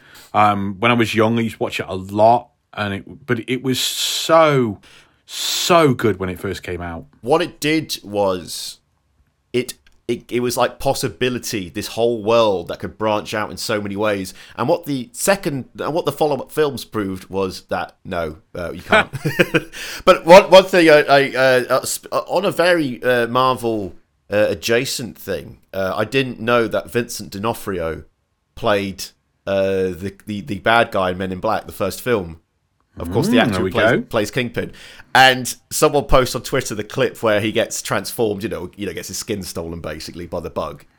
Um, and they said they were saying like we don't we, we, we need to appreciate his performance here. It's brilliant. You know when he just comes in and he's like can't walk properly because it's Yeah, and very it- good. And it's just and you look at it and go, oh my god, it's Vincent D'Onofrio, but he just looks like a rotting mess. Well, Men in Black was originally a comic book yep. published by Malibu Comics, Hmm. who were later purchased by Marvel Comics. So I can't read the Men in Black comics. I think I'll let you. I don't think there's any real way to claim Men in Black as a Marvel comic. Uh, Have you read the Um, comic, those comics? Yeah, it's nothing really like the movie. It's not. It's it's it, they just took like this idea. The the, the, Um, the phenomena, the real life phenomena of Men in Blacks, the uh, government agents suppressing Real life phenomena. Well, you know, quote The real life phenomena of uh, people having their bums probed by aliens. Yeah, cool. Shut up. Inside the dark chambers of the pyramid, the team comes face to face with a high tech looking object attached to the side of a wall. Scanning it, Simmons determines that it must have been here at least 1,500 years, predating the temple by a millennia. but Fitz notices that the shape and craftsmanship of the object is almost German. Outside the pyramid, Ward talks with Agent May about her past before suddenly apprehending several armed soldiers hidden in the tree line. Suddenly, they are surrounded by a dozen troops at gunpoint. So, the craftsmanship of the object is almost German. I wonder what German organization in Marvel, the Marvel Universe, could have placed a high tech device there, Rob. I wonder which one. Look, if we're going to do a, a, a Shield show, you're going to have to expect there to be lots of Nazis in it. Nazis. It's not just any kind of Nazis, future Nazis. Uh, so, Peru. It's good to be out of New, It's good to be out of New York for once in Marvel. Isn't it just? Yeah. Isn't it? Ju- as, is there any significance with Peru, or is it they, did they just pick a random South African country, sorry, South American country for, uh, this? Is there any significance? Any cool facts or anything, any significance in the Marvel universe to do with Peru? Is it? Is, there, is, is there a reason why they're here? the Incans, the so the Incans in the per, in the Peruvian region, um, they um, were visited by the Celestials at one point, and in fact, the uh, ancient Incans built uh, the city of the space gods in reverence of these Celestials, who were gods to them. Who were gods to anyone, quite frankly. The Celestials pretty much look like gods to me. Um, the, the city of the Celestials is like this network of ancient Incan temples um, located in in this- kind of very hidden region of the Andes Mountains. Um, and there's lots of like carvings and statues of the Celestials there, and like recreations of their godlike technology. Um, there's also a hidden chamber which contains within it a beacon to summon the celestials to come and pass the final judgment over the earth, which would end the world. Oh, so obviously the, the writers wow. there tying in all the kind of Incan, Yeah. you know, end of the world prophecies and things like that to um, to uh, to the Celestials. Um, and Ajak of the Eternals um, was known uh, by the Peruvian, the Incan people, um, as uh, what was he known as? Uh, Tecumotzin, uh, probably pronounced differently than that, Tecumotzin. Um, And he protected the Incan people from kind of like these uh, deviants uh, and the uh, the Ukupacha, um, the demons from the lower world. Um, yes, there's something there. Also, the second the second Spider Woman, Julia Carpenter, gets her powers from plants from the jungles of Peru. Oh wow! Um, there was the uh, a doctor Sylvia Yaku um, who was commissioned by the Commission on Superhuman Activities to create superhumans that work for the government. Um, and uh, this doctor, Dr. Sylvia, went, Right, there's these plants in the jungles of Peru. They create awesome drugs. Let's go and get them. And they tested their research on Julia Carpenter, who becomes the second Spider Woman. And then later she goes, I want those powers. And she repeats the experiment on herself and other people. And she becomes Arachne. Um, and she creates further. That one was funny. Was that funny? it's just that's such a Stan Lee name, like a super. Like a, No, it isn't. no, it isn't. That is like. Stan Lee name would be like Spider Lady. Oh, okay. or like you know Stan Lee would never have come up with a character called venom he would never have come up with arachne they're too they're too slightly like hidden they're too slightly good names Yeah. he would have the spider fighter the Okay. spider soldier Yeah, that's what he'd have the, the Okay, tarantula man The tarantula. um, yeah, so she she becomes like a supervillain with Spider Woman powers, and she creates the Death Web, who were a whole bunch of people with like venom and toxin based powers, and they plagued the um, the West Coast Avengers and Spider Woman and stuff. So yeah, Oh. not not a huge amount of. Okay. Um, Prince Namor stopped, and I, I think in the fifties, Atlantis tried to invade all of South America, and the young Prince Namor avoided avoided that one. Um, but I can't really think of much much else with Peru really or, or South America. Prince Namor. God. So, radioing Coulson within the pyramid, Ward tells him there's a situation outside. Calmly exiting the pyramid and speaking Spanish, Coulson introduces himself to the group, but the military leader, Camilla Reyes, is surprised to see Philip Coulson, who is equally surprised to see her. As they kiss each other on the cheek, Coulson tells his agents that Camilla is an ally in the Peruvian military whom he used to work with a while back. Meanwhile, inside the pyramid, Fitz's scans seems to show that the device is alive. However, Ward and Skye clash over their thoughts on the rebel soldiers fighting against the Peruvian government. Either way, the team needs to be alert for rebels. I love these situations and these things where it's like, oh no, it's the bad guys. Oh, but the leader's actually an old friend, and this is like a big You son of a bitch. Bill and you. I thought you were dead. yeah. I, it, I I know it's a trope, but it, I I'm sorry, it just doesn't get old for me. I, I, I love it. I love it. Well, there's something fun in it because it, it hints at this dark connection, this old past, and all this kind of stuff. It's kind of it's world building without really telling you much. Yeah, because you, I think you just kind of fill in the blanks Yeah, yourself. Yeah. So Camilla Reyes, uh, is is she just a, a a bit part here, or is she a actual character from the comics? I uh, initially thought she was a character from the comics, um, but that's because I got the names wrong. Oh. Um, there is an X Men character called Cecilia Reyes, not Camelia Reyes. Oh, Um, was she the one in the New Mutants film? Oh, hmm. Not sure. Um, Cecilia Reyes um, is uh, from a Puerto Rican family. She's raised in the Bronx, and she has force field powers, but is mainly a doctor. And she just absolutely does not want to be a superhero or in the X Men. Uh, so she's quite an interesting character. But there's, yeah, no. So I assumed initially, I went, "Oh, we can talk about that character," and then I went, "No, it's a completely different person." I just looked up that that was uh, Cecilia Reyes in the New Mutants film, the the evil Doctor, because of course, remember she was using the force fields to keep him in. Not really. it's a very forgettable movie. It's yeah, potential wasted.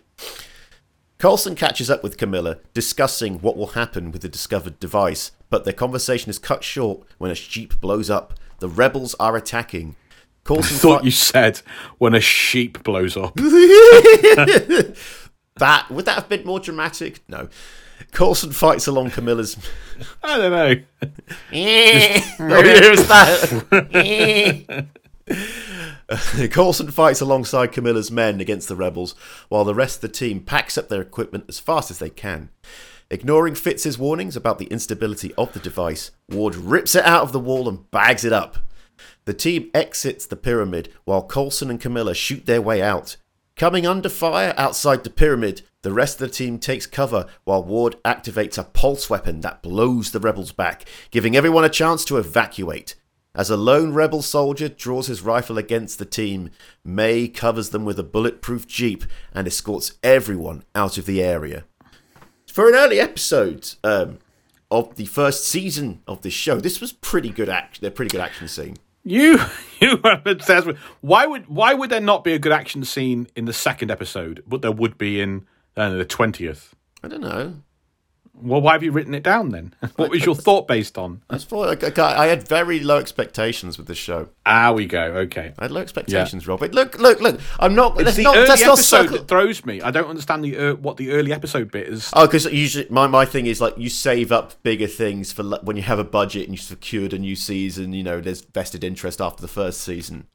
If that makes Oh, sense, okay, that's the way I usually see these kind of things. It's like you know, oh, we didn't have the budget back then because you know there wasn't, you know, it was it was the first season or the first whatever.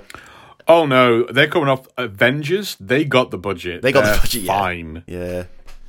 So, Shield caught up in South American politics between a government and rebel armies. Sounds a bit um CIA. Yeah, CIA. So, have sh- Shield ever, ever attempted a coup d'état and taken over a country or anything like this? Yes, but not in South America.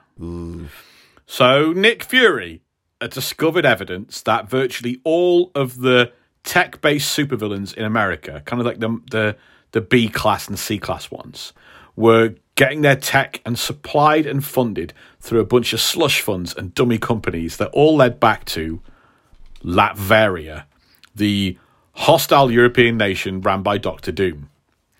Um, something like that arming dissidents to commit acts of violence on American soil means that those aren't just like criminals and villains. They are state sponsored terrorists.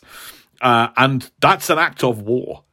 Um, so Fury prepares this violent retaliation. He takes this evidence to the, the to the U.S. government, and the U.S. government are like, "Shut it down! No, no, no, no. We don't want to deal with any of that. We don't like your you fly off on a hair trigger." And you know what? Doctor Doom's not around anymore. He died or something, or he's stuck in the past. Whatever is happening. Um, and the uh, the current prime minister, they're kind of being uh, good good bit of diplomacy with them. So don't bring this stupid stuff to our door anymore. And Fury is like, I'm a simple guy. I, I found an enemy of the. I found the enemy. I know where they are, and I know they've done horrible things and they've cost lives. And then I go and destroy them. That's what I do. So he ignores them and decides to wage a secret war. Oh, we like that that He phrase. he coerces and blackmails a bunch of superheroes into taking part in a black ops mission to overthrow the Latvian government and assassinate the prime minister von Bardas. Wow. It's Captain America, Daredevil, Spider Man, Wolverine, Luke Cage. Um, and when Fury reaches Von Bardas, he has uh, Daisy Johnson, Quake, use her seismic powers to take the Castle Doom down, burying the Latverian leader and killing them and all that kind of stuff. Um, the whole thing it went horribly wrong. It was exposed immediately. The big public debacle. Um, the team had to go in hide. The team weren't wearing. It was so Black Ops. They weren't wearing their costumes. They were wearing stealth suits Ah, okay. And operating under different superhero pseudonyms. So it was like, if anyone catches you, you're not Captain America. You're the Captain. And you don't wear the American flag. And you're not Spider Man. You're, you know, the Tarantula Man or something. Night Monkey. Uh, yeah. and the situation, they have to smuggle themselves out of the country, go into hiding. The situation is so explosive that Fury even has the heroes mind wiped so they don't remember ever taking part. It is a completely secret war. Um, but yes, the, the plan was to stay, topple that government, get someone in more sympathetic. a superhero black op. Okay, that's- I, I, I guess I'll never read it, but that sounds cool. Driving at full speed through the jungle, the team are pursued by rebels firing at them. Driving up the bus's ramp, Ward closes the plane's ramp while Coulson, with the help of Camilla and her troops, arrives back and everybody boards. Fitz explains that the device is a fuel cell powered by Tesseract technology, something far more radioactive than a nuclear device. While the bus is in the air, Simmons nervously examines the fuel cell. Talking with Camilla and her men, Coulson tells her that the device will be safely contained at a shield facility. In the lab, Ward complains to Coulson about their poor communication skills during the firefight, leading to the team squabbling. Coulson calms them down immediately and tells them to work together in completing their mission. The bickering during the car chase was uh, was great. Like, don't roll down the window. Very good. Very Marvel as well. Very Mar- yeah, very Marvel. the soldiers make themselves at home on the bus, while Coulson gives Camilla the grand tour. Fitz and Simmons continue their analysis on the device, which appears to have an incredible amount of energy. Talking with Ward, Skye explains her views on the rebels fighting against the Peruvian government, leading to the two appreciating their different points of view and how different they are, but that doesn't mean they can't work together. In his quarters, Coulson shows off some of the historic shield tech to Camilla. As the two reminisce, Coulson is surprised at Camilla flirting with him. Downstairs, Ward looks at Camilla's men with caution, asking Skye for a bottle before smashing it against one of the soldiers' hands and fighting them both. While this is happening, one of Camilla's troops uses a device to pump sleeping gas into the cockpit, knocking out Agent May. Camilla suddenly attacks Coulson, with Coulson blocking her and running downstairs to see what's going on. Seeing Camilla's men apprehending the agents, Coulson questions why Camilla is doing this, who explains after seeing the agents fighting with each other, she does not trust his team with the device.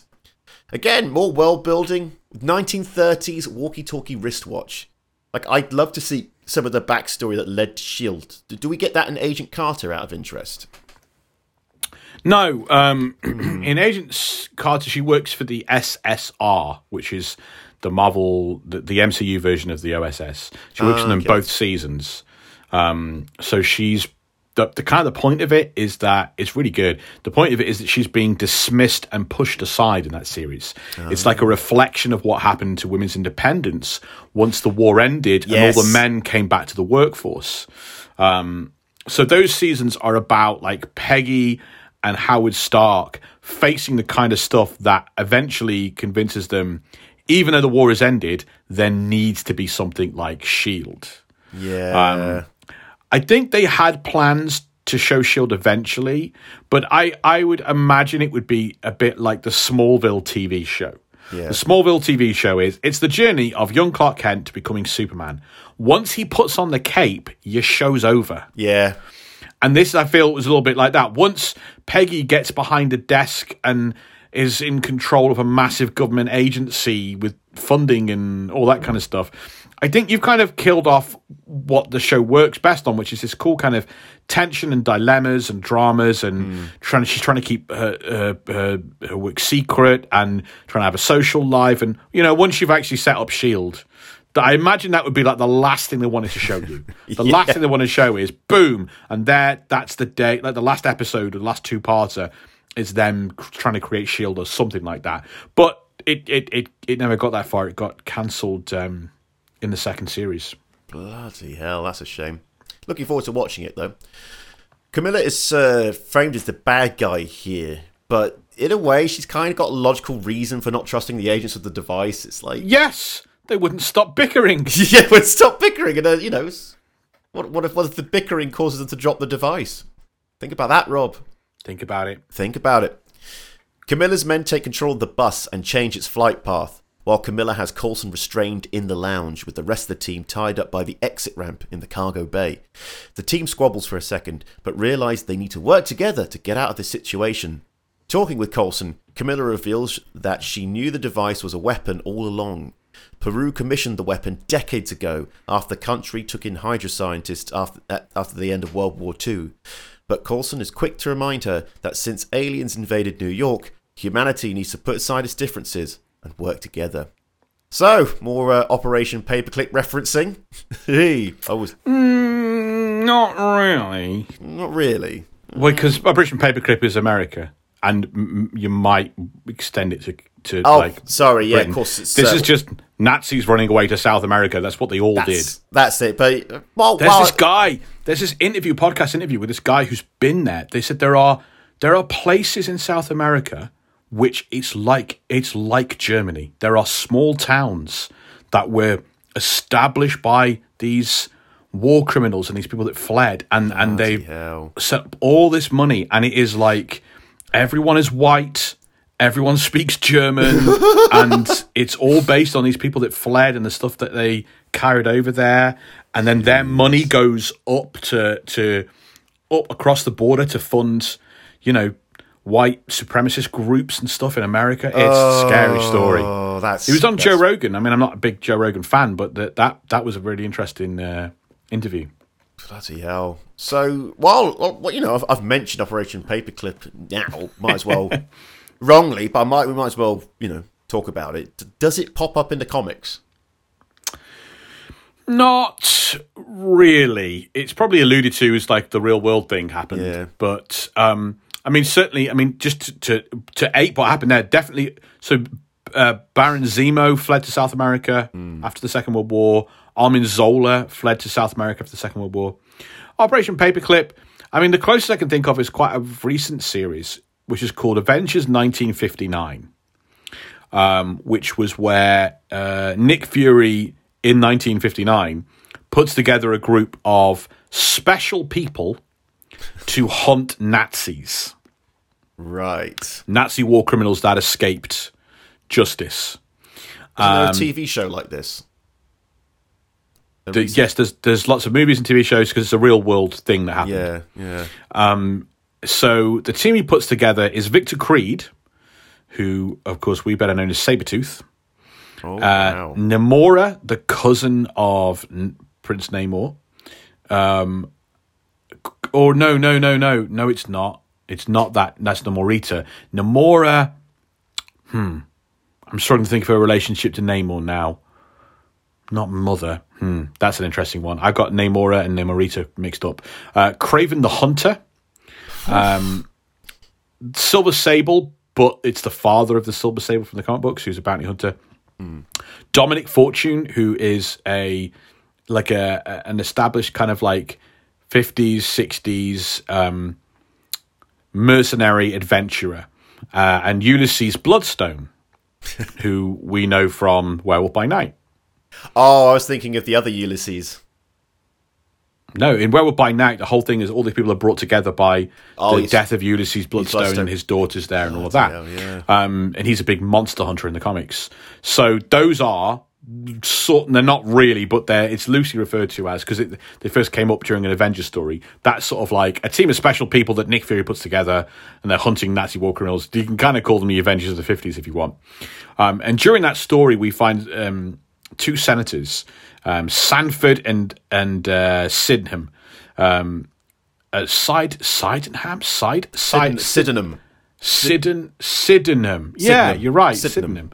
Sanford and Sydenham, who want to use Nazi scientists, soldiers, and superhumans to fight the real great battle against communism. I love it. And they go so far as when they're trying to persuade like government figures and military generals um, to to join their cause. They their, their their actual like language is America should have been fighting alongside the Nazis during the Second World War to turn back the aggression of the Russians. Um, and so the senators eventually form a government sponsored team of super Nazis, including uh, World War II villains like Baron Blood, Wonder Knight, and the Spider Queen. Uh, and they end up. Wonder Knight, and they end up clashing with Fury's uh, Nazi hunting Avengers team. So there's a little bit there, but not. I mean, that's very paperclippy, but It reminds me, I was recently listening to uh, Behind the Bastards podcast episode uh, about the non Nazis who helped Hitler get into power. And there's this whole thing of like, yeah, there was a lot of Americans who were in support of the Nazi party who were actually, uh, you know, German born apparently. And it's like, oh, wow, that, that was quiet. do you know what you are if you help a Nazi? A Nazi. You're not that dissimilar. Yeah, I mean, you it, look the same to me. yeah, is that was that was a particularly interesting one by the Well, way. we had it. We had it in this country massively. Yeah, we what the, Massively the we black had it. shirts, the black shirts. Yeah, We also had members of our royal family strongly supporting. I Um, I, I live uh, just a short walk from Cable Street where the famous battle happened. Yeah, yeah. yeah, yeah, yeah, yeah. Anyway, we're going to put the Nazis back in the box and continue the story. In the cargo bay, Ward is about to free himself after dislocating his wrist, but the soldier guarding them is taken out by Agent May. Camilla patronizes Coulson, making fun of his younger team and red sports car, calling it his midlife crisis. But Coulson still has faith in his team, telling Camilla that she gave them something they need to work together a common enemy. Back in the cargo bay, the team huddles up and tries to form a plan of attack, but Agent May forgoes this, opting to simply drive a jeep through the door, allowing them to storm the plane. I love Agent May. Uh, Yeah, me too. Yeah, clicking her wrist as well, telling us that she also dislocated it to free herself was a nice little quick Yeah. punchline. That was that was great. Badass character. I uh, also there's a there's a parallel here with the Avengers. Uh, he needs to get them to stop bickering and work together, and gives them a common thing to unite against, which was, of course, Coulson's death. His death, yeah, good point, good Yeah, point. this this parallels that. That's really good.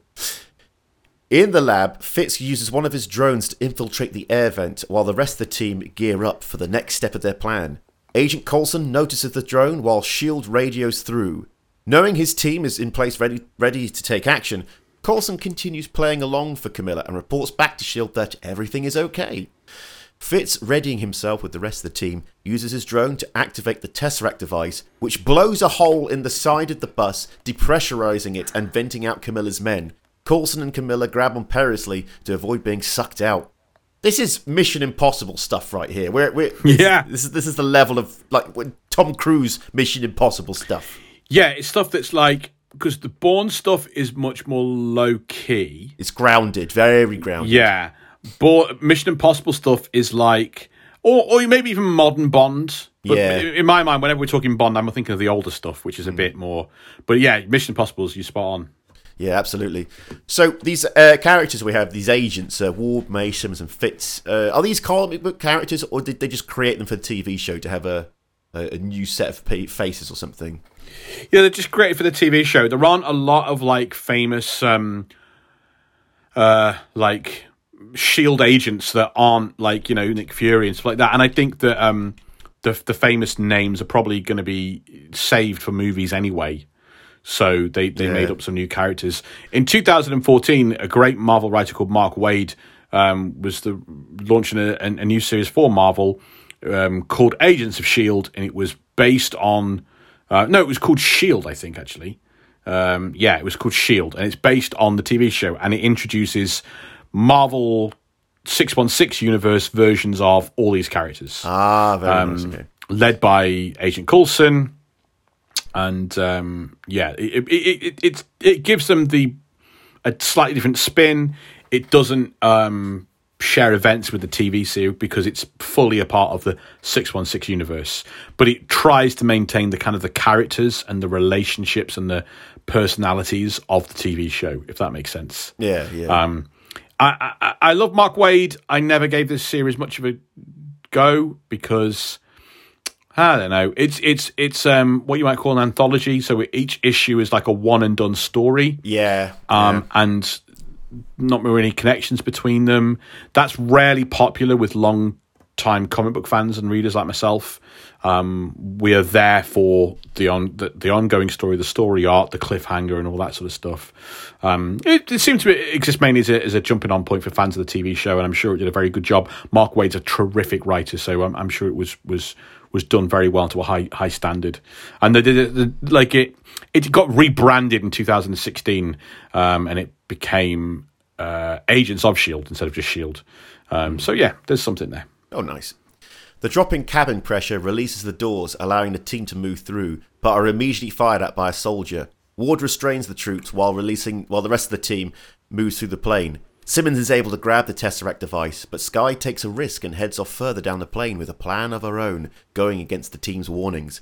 Meanwhile, Camilla is nearly sucked out of the plane, but Coulson grabs onto her, saying, I don't want you to know what a 30,000 drop feels like. Agent May gets the cockpit to level out the plane, but is pounced on by a soldier, whom she promptly takes out. A soldier attacks Fitz and Simmons, but Ward steps in, with the soldier grabbing onto Ward to stop himself getting vented. However, the soldier's sleeve rips and is sucked out. The next second, Skye executes her plan, infiltrating an emergency, sorry, infil- inflating an emergency uh, inflatable life raft that covers the hole inside the plane, repressurizing the cabin. With the plane under control, Coulson tells a restrained Camilla, "Told you they were good." I like that the plane safety brief, like that early on, makes another appearance, and, it's like a little hint to what happens next. Nice yeah, touch there. Yeah, Like, uh, and the line about her being the first one to read the safety pamphlet on her. It's great. great. So- it's a great script. It really is. Oh, it's it's, it's tremendous. It's it's it's it's, it's, it's Very smart. Very smart. So, Shield has a helicarrier. Would they need anything like the bus in the comics? Mm, well, we don't. We, well, we obviously in the comic books we see the helicarrier. We know they have you know fighter jets and and and, and helicopters, and there must be some transport cargo sh- ships and stuff. And they also have flying jetpacks for like soldiering stuff. I don't think they've got anything quite like the bus. The closest that we get is the Shield Sky Destroyer, um, which is a bad name for a good guy vehicle. Um, it's like a mini helicarrier. Yeah. Um, so it's bigger than the bus, but it's but it's smaller than a helicarrier. It's big enough to house like an entire shield squadron, um, who can have like jetpacks and come out of it and stuff like that. It has immense firepower, but it's a lot faster than the helicarrier, which takes forever to go anywhere. Um, yeah, so yeah, I I don't think the heli- the helicarrier is not good for what they're doing. It's not good for getting places, nipping around. Yeah, it, I mean, there's there's a mobile base and then there's a huge mobile base. It's like, yeah, I get it, I get it. Landing at the Slingshot, a classified airstrip, the bus is fixed up, with Coulson checking his sports car for any scratches. Skye questions how crazy her life is going to get with S.H.I.E.L.D. before asking Coulson what happened to Camilla. Coulson explains that she'll be captive for a short time before her government can negotiate her release. But Skye really wants to know what was going on between them back in the day. Coulson tells her that that is classified. Ward and May. That was, but that's done like in a. She's saying you were shagging, yeah. and that's done, that's not like a in a spy way. It was Yeah. like what was going on between was? He's like. That's Yeah, yeah. classified. That's It's what classified. That was a nice touch. Ward and May talk about Skye's position on the team, with Ward agreeing to mentor her into a good field agent. Sitting on the cargo bay ramp with some beers, the team bonds, with Coulson asking whose idea it was to blow a hole in the plane, with everyone agreeing it was a team effort, just what Coulson wanted to hear. As they talk, they watch a rocket launching off to take the Tesseract device to where no one can misuse it the sun. the, hmm. the next That's not scientific in the slightest. Yeah, it's like- It's this thing that might explode and kill everyone. What are you going to do with it? I'm going to shoot it to the sun. the next second, Skye gets an encrypted communication from Rising Tide asking her for a location. Oh. Skye simply replies, I'm in. Yeah, I like that twist. Later on the bus, S.H.I.E.L.D. Director Nick Fury scolds Coulson for the damage caused to the plane during the fight and expresses his doubts over Skye's loyalty. Also, I loved that they got a cameo from Samuel Jackson in the show for that bit. But I never thought I'd see him yell at Coulson like that. That was a bit like, oh no, don't don't do that. To get some good comic, uh, Toby Jones shows up as Armin Zola and Excellent. future episodes, things like that. There's some good stuff. Yeah. So uh, obviously, nice little twist with Skye at the end. Communicate with Rising Tide. Obviously, you know I don't know what happens next, but it keeps you guessing. So there's a lot of secrets flying around at the end of this episode. Uh, do I dare ask? Does Shield have any proper deep dark secrets in the comics? So, So the SHIELD paramilitary espionage agency is actually an offshoot of an ancient occult organization called the Brotherhood of the Shield. Shield was founded founded by Imhotep. Imhotep. Imhotep, like the advisor to the ancient Egyptian Yeah. pharaoh in the 28th century. um, it was founded by Imhotep, Apocalypse, and the original Moon Knights Yes. um, before the birth of Christ. And it, after ancient Egypt was invaded by uh, the X Men bad guys, the Brood, who are aliens. Um, the Brotherhood of the Shield then becomes this like almost like the Knights Templar, but it, but dating back way before them. ah, okay. This occult organization um, dedicated solely to saving mankind and the earth from destruction. And it has recruited in its time the greatest minds and most talented people in history. Um, the Chinese scientist Zhang Heng tricked a celestial into not destroying the word, the world. Um, Galileo once built a device that was able to stop Galactus. um, and uh, yeah, Galileo beat Galactus. Um, Michelangelo uh, was a member of the uh, of the Brotherhood of the Shield, um, and he built some steampunk cybernetics that turned Nikola Tesla into a rudimentary cyborg known as the. Night Machine. Um, Isaac Newton then murdered his mentor Galileo and became the new leader of the Shield. Um, Newton, who's a ruthless mm, MFer, kidnapped Nostradamus, fed him the infinity for- formula to make him immortal, and then tortured him for centuries to keep telling him predictions of the future so that Newton could constantly be aware of world ending threats that, that Nostradamus was predicting. Um, so that's the Brotherhood of the Shield.